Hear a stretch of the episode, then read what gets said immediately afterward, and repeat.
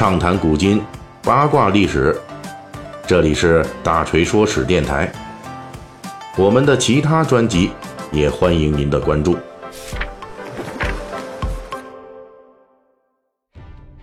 我们《三国演义》细节解密呢，最近主要讲这个东汉末年的徐州军阀。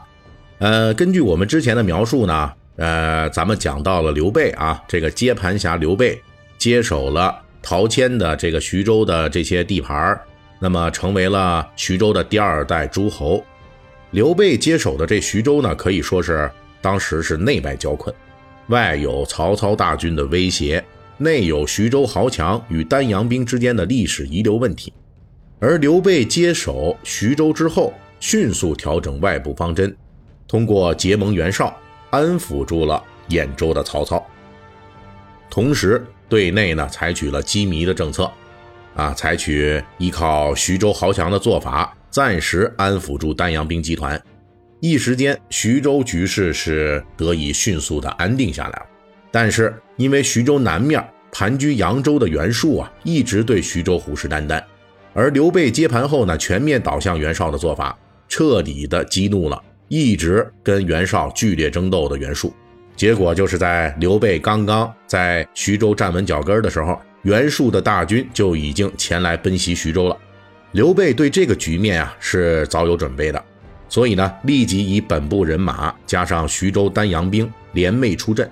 双方大战于淮阳石亭一线，相持月余，互有胜负。这里边我们要补充一句，这个小说《三国演义》描写此战为盱眙之战啊，就是现在那个盱眙小龙虾那个盱眙啊，盱眙十三香。哎，正是这一战呢，严重的拖了武圣关羽进行这个战斗力评估时的后腿啊。因为在这一节当中呢，书中就说关羽与袁术麾下的大将纪灵交战30余回合，不分胜负。而按照目前为止的这个各种游戏的设定啊，纪灵的武力值啊，也就是80上下，咱们这关羽呢，那至少得是95起步啊。结果两人愣是在《三国演义》里边打成了30回合平手，也不知道是这个武圣关二爷这当天是病了感冒了，还是说咱们这纪灵嗑药了啊，超水平发挥。好了，书归正传，应该说到目前为止呢，这个刘备对徐州的局势的应对啊，还是有计划的，而且效果还算不错。但是随后呢，祸起萧墙啊，情势是急转直下。按照小说里边的说法呢，就是在刘备前线对战袁术的时候，这负责镇守后方的下邳的重镇的啊，他的另一位大将，也就是咱们这张三爷张飞，哎，张翼德。这张飞呢，素来好喝酒啊，脾气也不怎么样，对吧？当时呢，在下邳城开酒会，宴请的是徐州的文武百官。酒宴上呢，强灌徐州将领曹豹饮酒。曹豹本人呢，素来是不太喝酒的，因此呢，这张飞呢就不高兴了啊，开始发脾气、发酒疯，并且呢鞭打了曹豹。按照《三国演义》的描述，曹豹把自己的女儿嫁给了此时客居徐州的吕布做次妻，因此曹豹连夜勾引自己的女婿吕布，击败张飞，夺占了下邳。而曹豹本人呢，则在追击败逃的张飞的时候，被张飞3个回合就给宰了。不过这显然是后世评话呀，或者是小说作者的一种文学加工。无论是刘备张飞这边饮酒误事儿，还是说这个吕布曹豹那边因女兴兵啊，基本可能都是文学加工。这个历史上的吕布啊偷袭下邳，其情节呢要比小说冷酷得多。由于史料不全，我们唯一确定的是，当时下邳城内呢，奉刘备命令镇守徐州的张飞和丹阳兵将领曹豹之间不知是什么原因起了冲突。这里边没有强行灌酒，也没有曹豹嫁女啊。你想一下，这个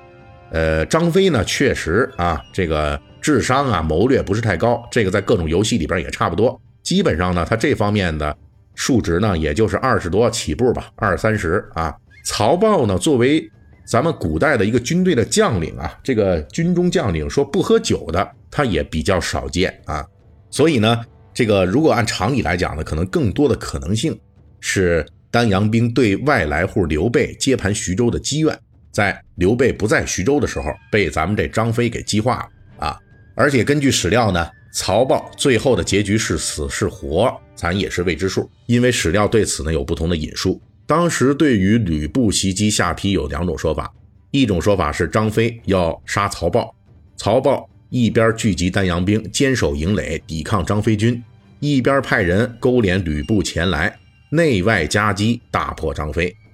另外一种说法是张飞火并曹豹成功，丹阳兵的另一头目许丹通报吕布，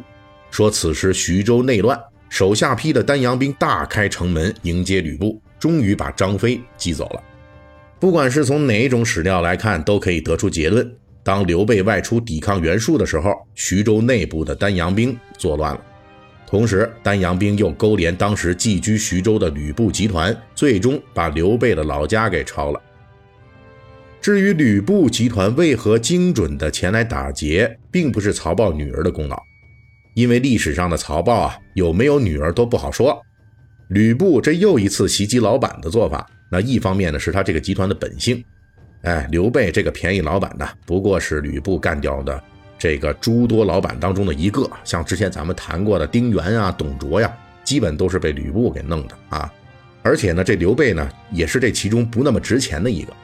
另外一方面呢，袁术这个外患啊，也起到了关键作用。就在袁术北上猛攻刘备的时候，也派遣使者游说吕布，并且以军粮20万斛作为价码，撬动了吕布军的野心。从这个角度来说，袁术对徐州的攻击绝对不是随机的因怒兴师，而是策划周密，双管齐下，志在必得，要把刘备给推了。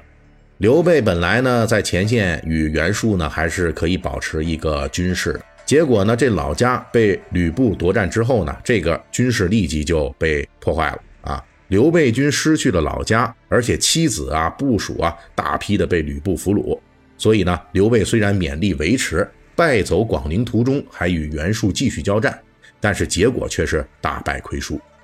这时候的刘备在徐州广陵一带可以说是极为凄惨，按照正史记载，刘备军队建制被袁术彻底击垮，军兵四散，刘备好不容易才搜集残兵稳住阵脚，同时因为后路被抄，军粮补给断绝，手下士卒已经陷入了被迫吃人的地步。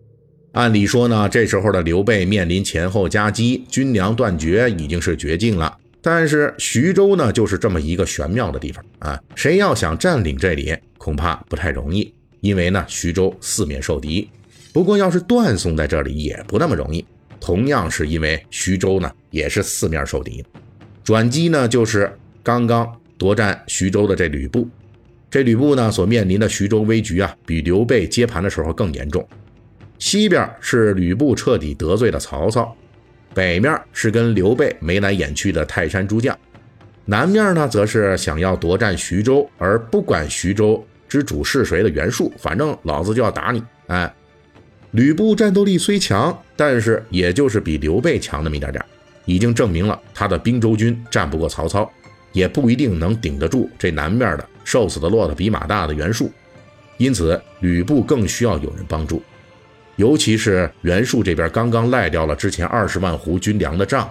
吕布与袁术的草台结盟啊，还没有分赃呢，就要拆伙撕逼了，这让吕布感到徐州危机四伏。正是基于这样的判断，刘备呢也不是那种拘泥于面子或者名望的穷酸书生，在乱世生存面前啊，什么面子都不如利益重要。刘备因此就果断派人找吕布，选择去投奔刚刚推了自己的这个吕布啊，而吕布呢比刘备敌人更多啊，更需要刘备呢这种他的这个队伍呢去当炮灰。结果就是刘备再度回到了小沛，成为吕布抵抗兖州曹操的肉盾。经过这么一番折腾，徐州似乎又回到了陶谦临死前的状态。除了下邳城换了新主人吕布之外，外边的曹操、袁术依然是虎视眈眈，内部的丹阳兵与徐州豪强矛盾依旧。而刘备也继续在小沛当他的炮灰，但是似曾相识之下，真实涌动的却是物是人非。吕布治下的徐州比刘备统治时期更糟糕，可以说是危如累卵。刘备到了吕布手里呢，就是一剂要他命的甜蜜毒药。咱为什么是这么说呢？下一期的《三国演义》细节解密，我们继续为您讲述。本期大锤就跟您聊到这儿，喜欢听您可以给我打个赏。